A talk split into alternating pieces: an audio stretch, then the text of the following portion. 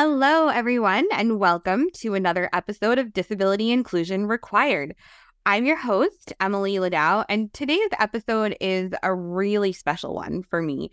We have the entire Disability and Philanthropy Forum team joining me. There are six of us. We are an all disabled powerhouse group of people, and we are really committed to supporting the philanthropic sector in the collective journey to disability inclusion. I am incredibly excited to dive into conversation with everyone. We're going to take a look back at the work that we've done, a look ahead at what's to come. But first, I thought we would do some quick introductions from each team member. So, you already know me. In addition to hosting this podcast, I am the forum's digital content manager, and I am going to turn it to my fellow colleague, Emily, next, and we'll go from there. Thank you. Um, I am the other Emily because Emily Ladau came first. I'm Emily Harris. I'm executive director of the forum. I'm coming to you from Chicago. And I have been with the forum since November of 2019. So that is four years, starting as a consultant part time to the president's office at the Ford Foundation. And a brief fun fact is that I grew up on the block in New York where the Macy's Thanksgiving parade blew up the balloons. I'm Gail Fuller. I'm the Senior Director of Program and Communications. Unofficially, I joined the forum August 2020. Uh, officially, September 14th, 2020. I've lived in eight states. I'm currently in Florida. Um, my fun fact is that I'm a celebrity magnet from presidents to actors to Supreme Court justices. But since it's the holiday season, I'll mention one of my um, favorite people that I had an opportunity to meet, and that was Jimmy Stewart on my birthday, June 7th, 1991. One of the best conversations I ever had. Hi, everyone. My name is Sarah Napoli. I'm calling t- in today from New Jersey, um, but I like to say I'm from Manhattan. Um, I'm the Learning Services Director with the Forum. Uh, officially started with the Forum March of this year, uh, but I've been affiliated with everyone here since uh, 2019, roughly.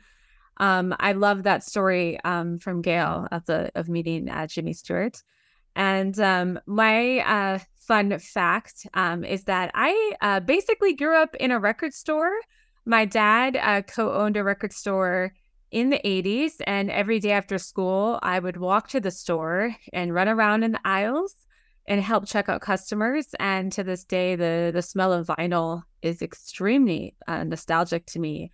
And my dad still has over 5,000 records in the house. Hi, everyone. I am Olivia Williams. I am the Senior Program and Communications Associate for the Disability and Philanthropy Forum since March of 2023. I am based in the Midwest, and a brief fun fact about me is that I have appeared on television twice and on radio once, and this is my first time on a podcast. Hi, everyone. I'm Noor Al Ahmadi, the Member Relations Manager, calling in from Austin, Texas. And I also started with Disability and Philanthropy Forum March of this year. And my fun fact is that I share a birthday with my tortoise. So if all goes well, my tortoise will outlive me one day. So I think it's pretty obvious why I think you're all great and so much fun to work with just from your introductions. But, you know, you're reminding me in hearing all of your fun facts that I usually try to get away with not introducing myself too much, but I will join the party in this case and I will add that I am coming to you from the New York area and also that my fun fact is when I was 10 years old, I appeared on several episodes of Sesame Street. So I think Olivia and I both share the bit about being on TV, which is a lot of fun. And we are a team full of really big and bold personalities. And to be honest, I could easily have an hours long conversation with each of you individually, and we could make separate episodes for everyone. But we're going to make it a little bit more of a roundtable style chat today so that that way everybody has some space to share. So, to get started, I would really love to know what it is that drew you to the work of the Disability and Philanthropy Forum specifically, and this time I will start out and I'll share that for me, it was really essential to have the opportunity to help shape something from the ground up that informs what it is that philanthropy needs to do to become more disability inclusive. It was a conversation that was not being had nearly as much as it should have been, if at all, in so many places. And so to get in really on the ground floor of the work to shift the narrative in philanthropy towards disability inclusion was something that was very, very exciting for me. And now I'm really curious to hear from all of you. So, Gail, let's actually kick it off with you. Thank you, Emily. And I, I do have to say, I was on TV a couple times too, but we won't talk about those appearances. Oh gosh, what drew me to this work? I it's hard to believe that it took moving into my 50s before I found a passion. Um, and that's the work that I do with all of you with the Disability and Philanthropy Forum. Um, as a Black woman with a non apparent disability, and you guys know the story, for a long time, I just hid in the shadow um, because I was always fearful if I disclosed my disabilities, um, one which can be apparent at times, um, that I would actually risk my career. Um, and I finally had an opportunity to kind of rethink that. And for me, part of my role here is also bringing the, the cultural conversation to race and disability. Um, I know from personal experience with my own family, talking about disability and race, it's not easy. Um, as a Black person. And I feel very strongly that this work that we do, um, it's important on so many levels. As someone who has spent um, the majority of their career in philanthropy, to be able to recognize both my gender, my race, and my path along my career uh, into just one job has been really, really important to me. And I hope that um, more people will feel more comfortable um, with disability, with acknowledging their disability, that foundations will really step forward on what it really means to be disability uh, in- inclusive. And I know this is a short podcast, and I could talk hours on how much and what really drew me to this work, but I'll stop there. Thanks, Gail, for sharing that. I think um, mine is probably similar, but I think that the idea, this is Sarah speaking, sorry, the idea of doing disability work full time and focusing on something I do well was an incredible prospect. I think too often we aren't given an opportunity to do something that we really excel at. And for me, that's training and education. I've been an educator for almost 25 years now, which is pretty wild to say, um, but primarily on diversity, equity, inclusion work, and mostly in higher education and nonprofit organizations. But the last 10 years have been really laser focused on disability inclusion and justice work. Um, and the, to be given the gift of actually doing that work full time was such a wonderful idea. Um, it's been almost a year now, about nine months, and I can safely say that although it's been an incredibly busy and nonstop ride, but it's just been so rewarding to see that work actually come to life. Uh, it's really a dream to be a full time trainer on disability culture building. I honestly can't believe I get to do this as my job. So um, that's that's why I'm excited um, that I get to do the work. Um, so I'm gonna I'm gonna pass it to Olivia. Thank you, Sarah um, and Gail. It's so great to hear both of your stories. I come from a really different perspective because I'm actually just starting out in my career, the forum is actually the first job that I um, have held since graduating with my bachelor's degree in African and African American studies in 2022. And it was in that final year of my undergraduate studies when I began exploring um, disability inclusion, disability justice, and really taking a deep dive into the frameworks, into the history, into the disparities and discrimination that people with disabilities have been facing.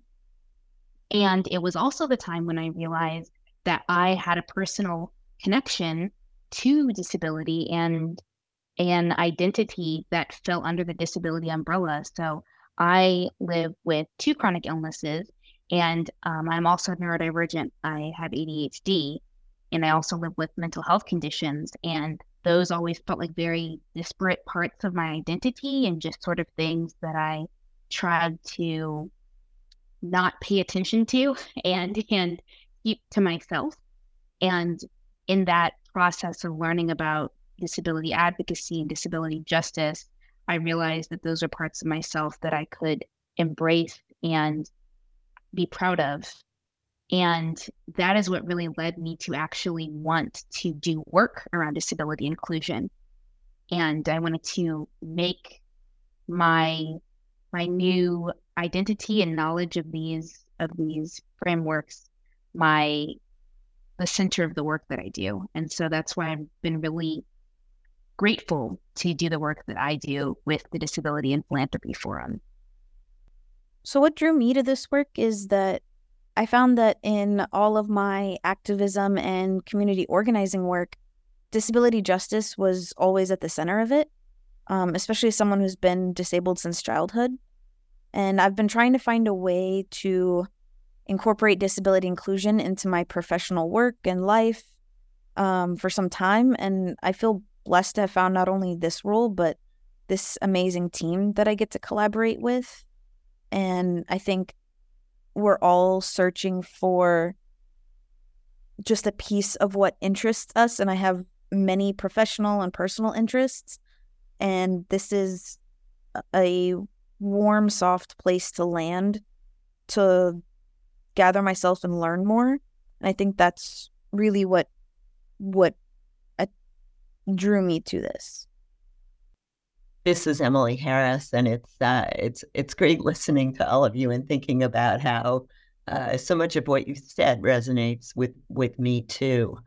Uh, in 2019, um, when I I joined the uh, what what was then uh, being a consultant to the Ford Foundation for the President's Council, I had just come off of uh, my first five years in the disability community. And um, although I had been disabled for 20 years at that time, uh, having lost hearing in one ear when I had a terrible sinus infection right after my son was born. Um, I had never really identified as being disabled.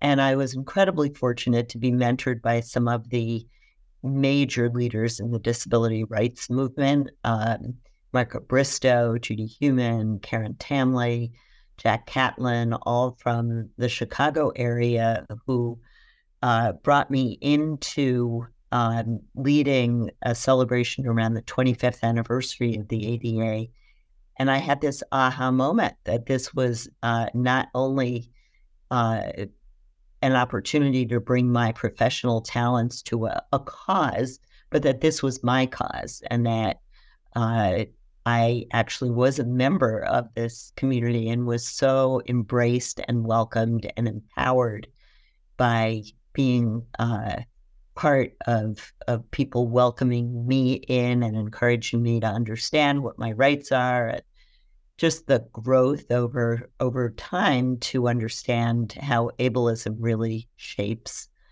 our world. And i think uh, what drew me to the work initially was this sense of urgency. I remember uh, back five years earlier than when i joined in 2014 Marca Bristo had said to the head of the Chicago Community Trust, what can we do for the 25th anniversary of the ADA to get philanthropy to stop saying we don't fund disability? and to engage with this major civil rights issue. And at the time, he said, "Well, let's let's look more broadly at everybody in the Chicago region." And so it felt like when the Ford Foundation, Robert Wood Johnson Foundation were looking for somebody to help organize this work that I was taking on that challenge that had been raised five years earlier and really recognizing that there's so much philanthropy can offer both in terms of funding but also in setting a tone and creating an agenda for both the nonprofit community and then then with that with so much influence on policymaking and on how we live that um, it really became both a personal and professional passion for me to make change both for increased inclusion of disabled people, but also specifically to see philanthropy turn a corner and take on this this um, mission as its own. I think, and this is Emily L. What I love most is that we all come to this work with varied life experiences, acquiring disabilities at different points, recognizing our disability identities at different points.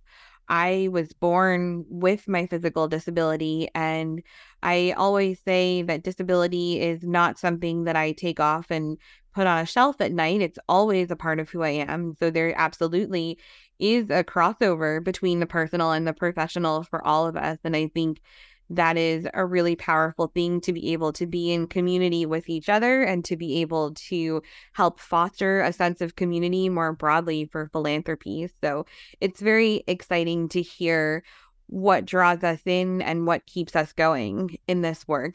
And there is so much that we all do, especially behind the scenes, that many of the people who benefit from the work of the forum may not be familiar with.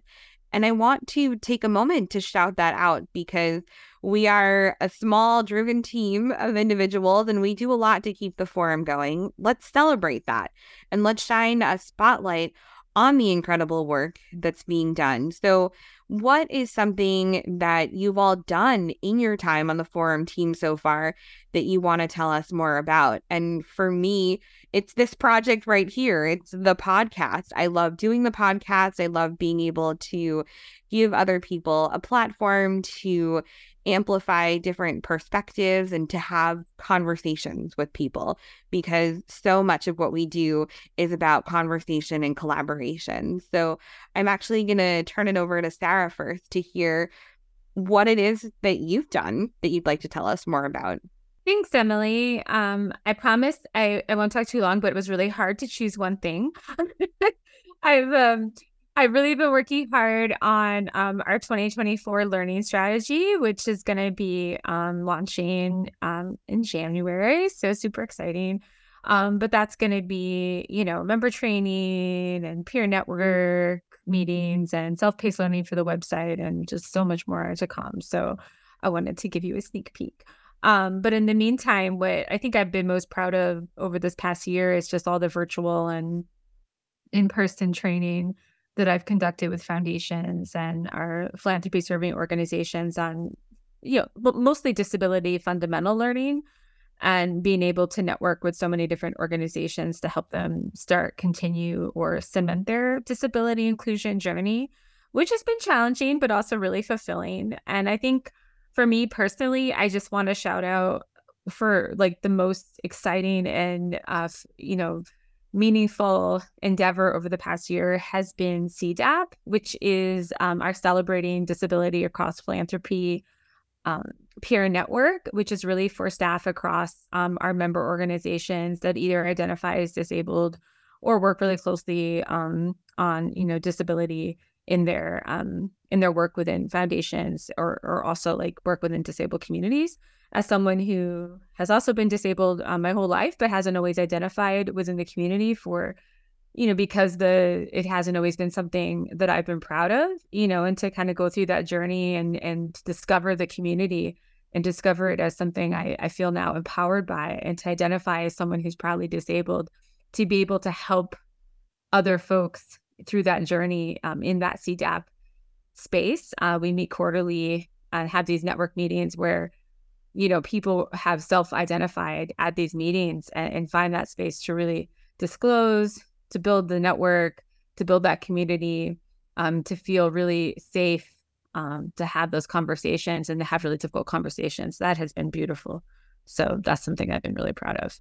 Yeah i want to co-sign cdap is so awesome and it's been something that's been a really special part of being here um, with the disability and philanthropy forum I'll say for me, it's actually something that's coming up literally um, a couple days from us recording this podcast. But I had the wonderful opportunity to put together a conference session at the Funding Forward conference by Funders for LGBTQ Issues this year on disability in trans communities. And one of the things that I came to the forum team as uh, holding as a goal was to really highlight um, disability in the LGBTQIA plus community as a member of the community, as a queer Black woman, and especially highlighting trans experiences. And so for me, it's been a huge joy to propose that session, to bring in people, um, speakers who are just phenomenal, wonderful. We have three disabled trans speakers for that session. And it's just been another space where being in conversation with these panelists, just preparing the session, has been so affirming and it's been a, a, a place of joy amidst uh, really hard times. And so that is something that I'm going to be very proud of when it's done and when I can say afterward that it went well. But just leading up to it, it's been something that I have really enjoyed and been grateful for the opportunity to do.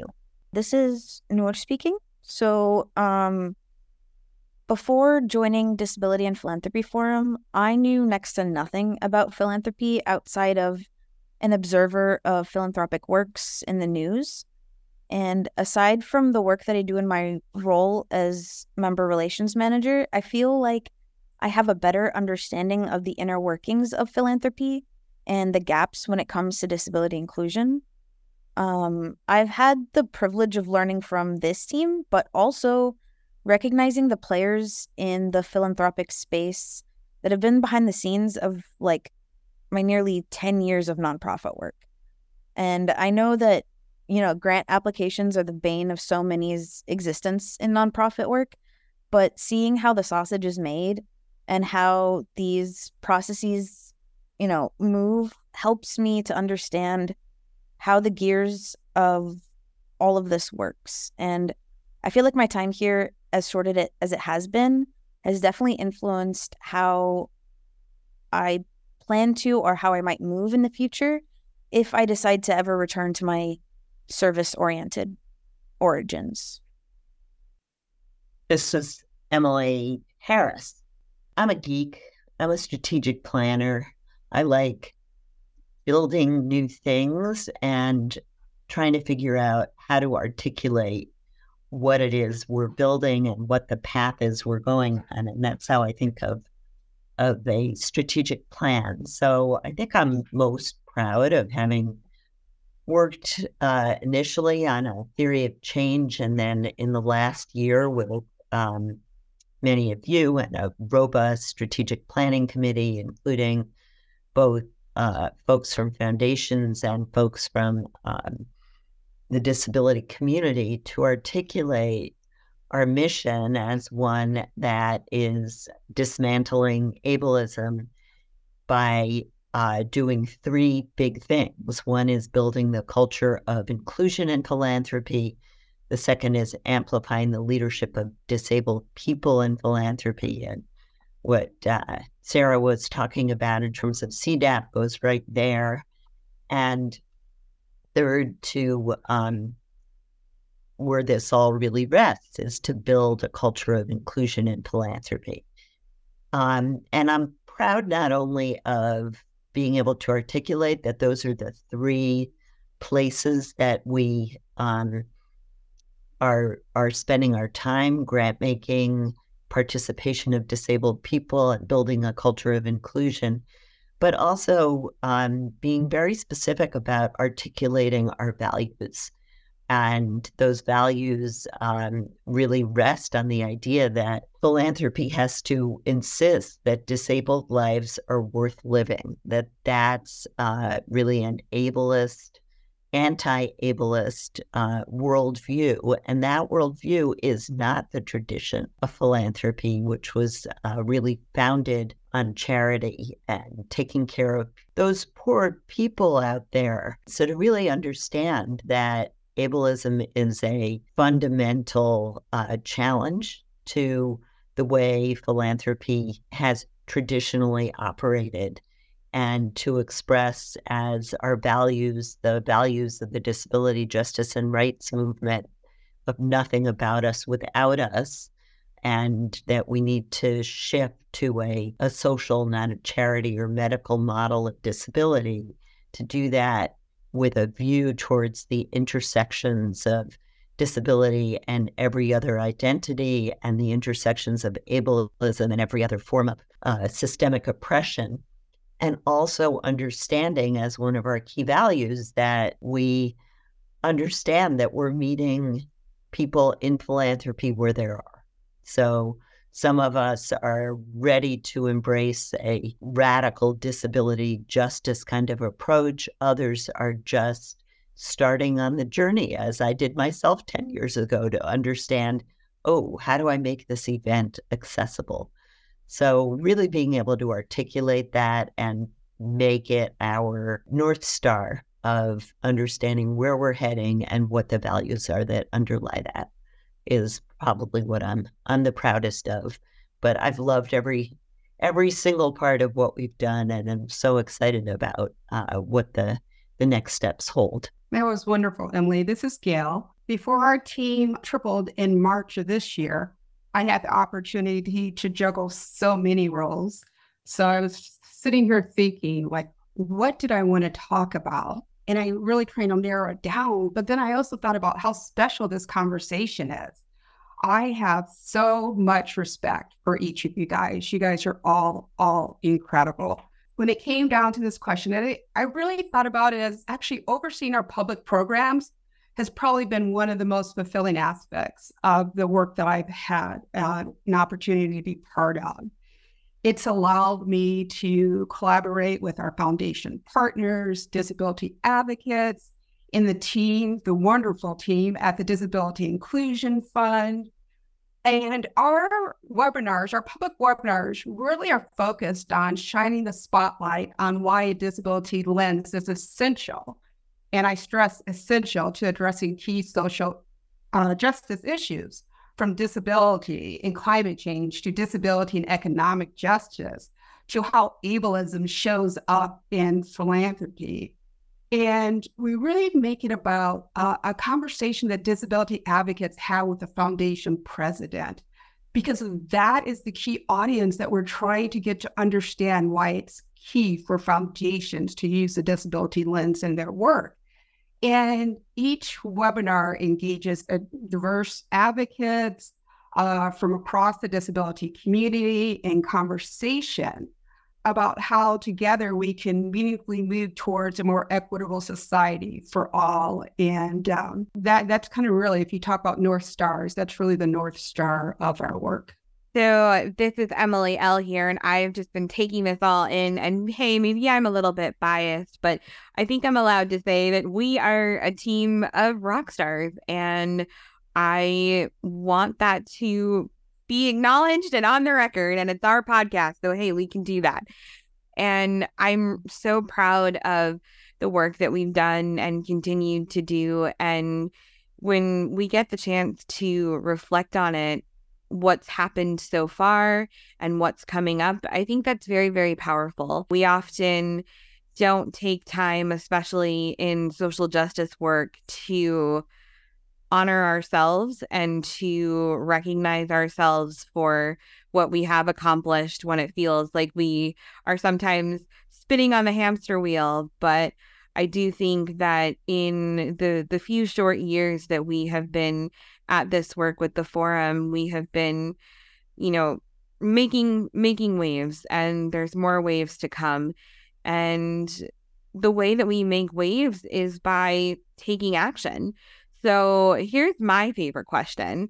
Every time I welcome a guest on this podcast, I ask them to share with me what it is that they would like for all of our listeners to take away from the episode. So let's leave our listeners with a call to action for philanthropy from each of you and tell me in your own words why is it that philanthropy needs to continue on a path towards disability inclusion, rights, and ultimately disability justice. And Olivia, I'd love to hear your call to action. Thank you, Emily. For me, what is most important about insisting on disability inclusion, rights, and justice in philanthropy is that every issue is a disability issue. So, no matter what focus your philanthropic organization or your efforts have disability as a component of it because people of all different identities and backgrounds also have disabilities. And whether you're doing gender justice work, if you're doing racial equity work, if you're doing LGBTQA plus justice work, I really want to urge folks to pause and say, have we thought about, included, and addressed the um, disabled elements of our work? How have we tried to, or how have we made efforts to be accessible? How have we made efforts to have people with disabilities at the table making decisions in this work? How we made sure that people with disabilities feel comfortable and welcome in our space, not just from a funding perspective, but just in the perspective of joining the work. I think there are a lot of different ways that disability enters the conversation. And I just want folks in philanthropy to think about ways that they can incorporate a disability inclusion and eventually a disability justice lens into the work that they do. And I think that your work, no matter what it is, will be, it could be more effective when you add in that disability lens. Hi, this is Noor. Um, I really like what Olivia had to say. I've been thinking about this a lot about how movement work isn't just a single issue, just like how we're not single issue human beings. We care about so many things at the same time. And I understand sometimes it can be hard to focus on more than one thing at a time. There's this quote that I really love from Prentice Hemphill, which is we heal so we can act and organize. And I believe ultimately, if philanthropy were to focus on the healing aspect of disability inclusion, rights, and justice, we can stabilize a justice movement for the long for long-term action and organizing. And by healing, I mean healing in the workspace by being able to, you know, able and safe to say disability, by listening to the communities that their funds serve and recognizing that intersection of disability and every other marginalization that these funders feel so passionately about. I believe that if philanthropy continued on this path toward disability inclusion, rights, and justice, healing is inevitable, and in the same right, so is change. Wow, I, I don't have anything else to say. You guys are amazing. But I, I will cite the research we did last year. And I will say, just make grants. Just make grants that are going to advance disability rights and justice. Those are the, the people who are leading the charge on the ground for disability rights and disability justice are significantly underfunded. What we found uh, when we looked at candid data from 2019 was that while 2% of the funding went for disability services and supports, some of which is incredibly important and includes, because we use a very broad definition of disability, it includes substance use, it includes supports for people seeking health care. Um, it supports uh, all kinds of um, important services in special education. But the piece of funding that is so missing, and not to say that 2% is enough, since there's 26% of American adults who are disabled, um, looking at our funding for systemic change that we defined as disability rights and justice, including funding for disability led organizations that are looking to make that change, is one tenth of 1% of US foundation funding. It's it's so minimal that equates to $25 million a year. That is so tiny in the scale of philanthropic funding that we have so much power to change. If you make one new grant to a disability led organization, you are changing that percentage dramatically. So I think philanthropy has no place to go but up. And while it's important to do all of the learning and all of the culture change, starting to get the money out there is absolutely critical. This is Gail. I will actually uh, share a story that wasn't maybe two months ago at this point. I was speaking um, at a conference, and as always, I identify myself as a Black woman with a non dis- not apparent disability. I had someone at one point ask um, if I had to choose between racial equity and disability inclusion, which would I choose? I was shocked uh, beyond belief. Um, and then I simply had to say, you know, as a Black woman with a not apparent disability, the fact that someone would ask me to choose, I said, part of what I see in philanthropy and in foundations is that it's the same thing I hear when a foundation says, I'm working on racial equity and I don't do disability. Well, there is no way to advance racial equity without a disability lens. We say the stats all the time.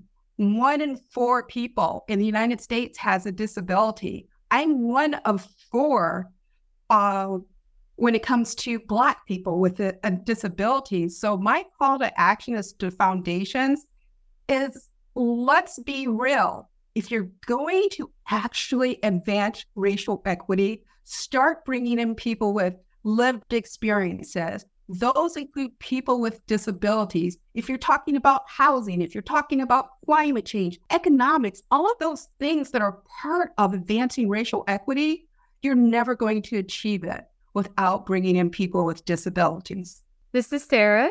Um, so I'm the I'm the last one here, and I and you know everybody has covered just about everything, and it's all absolutely incredible. And so I think what I'm going to say is is good because I think I'm bringing up all the points you all have said and maybe it's a little more give you a little more specifics, but you all are abs- uh, this team is incredible. Because I think um, I'm, you've all touched upon all the all the main points, and you know, and you all know me so well because you know what, what I'm going to say, and so this is for the the podcast audience here. As an educator, I always like to remind organizations that in order to do the the work well, I always say you have to get your house in order because you got to make sure that you train your staff, your leadership, your board on disability fundamentals, culture, inclusion, rights and justice. You know, do your audits, do your access audits on your physical, virtual spaces, policies, grant making practice. Implement proactive ways uh, to consult with the disabled community. Um, you can do advisory committees, focus groups, participatory inclusive grant making, work on actively recruiting, retaining disabled talent. That's all very important and crucial. Um, but I think, you know, to more to Gail and Emily's points and, and also to Nora and, and Olivia's points, we need to get dollars out the door. I want to remind philanthropy that ultimately we need to increase the dollars that are going to disability rights and justice grantees. The movement towards disability justice cannot wait for your organization to develop its strategy on disability inclusion or to train your entire team. We can move the money while we work on our internal policies and strategy changes. This can happen simultaneously because all issues are disability issues. And especially when we're talking about things um, like climate change and economic justice. These are very timely issues. It's crucial, it's critical. Disab- disabled led organizations that are working on systemic long term change need the dollars now. And this is the change I really want to see. Thank you. Wow, Emily L here. And I was nodding so enthusiastically through all of that that I think I'm going to need to take some ibuprofen afterwards, but well worth it. And I also think that we have a very broken microphone because you all dropped it so many times. So I truly could not have said any of that better myself. And I think that what I've heard from each of you is that we cannot forget that every issue is a disability issue and we cannot forget that disability overlaps with all other identities. And if we forget that then how are we going to do the work of of healing our world and bringing our movements together? But we can't do that if we don't just make grants, as you said, and get the dollars out the door, as you said. So I think that you all beautifully wove together um, a powerful call to action with a lot to think about, a lot of food for thought, and some some really tangible and actionable advice. So I couldn't be more thrilled that I got to spend time interviewing all of you today. I can't wait to share this with our audience of podcast listeners. I know that getting that behind the scenes look and getting to know you all will be as enjoyable for them as it was for me. And I already have the privilege of knowing all of you.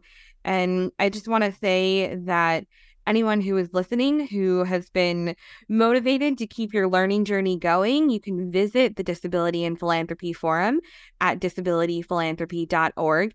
There are so many resources on there for you to take a look at.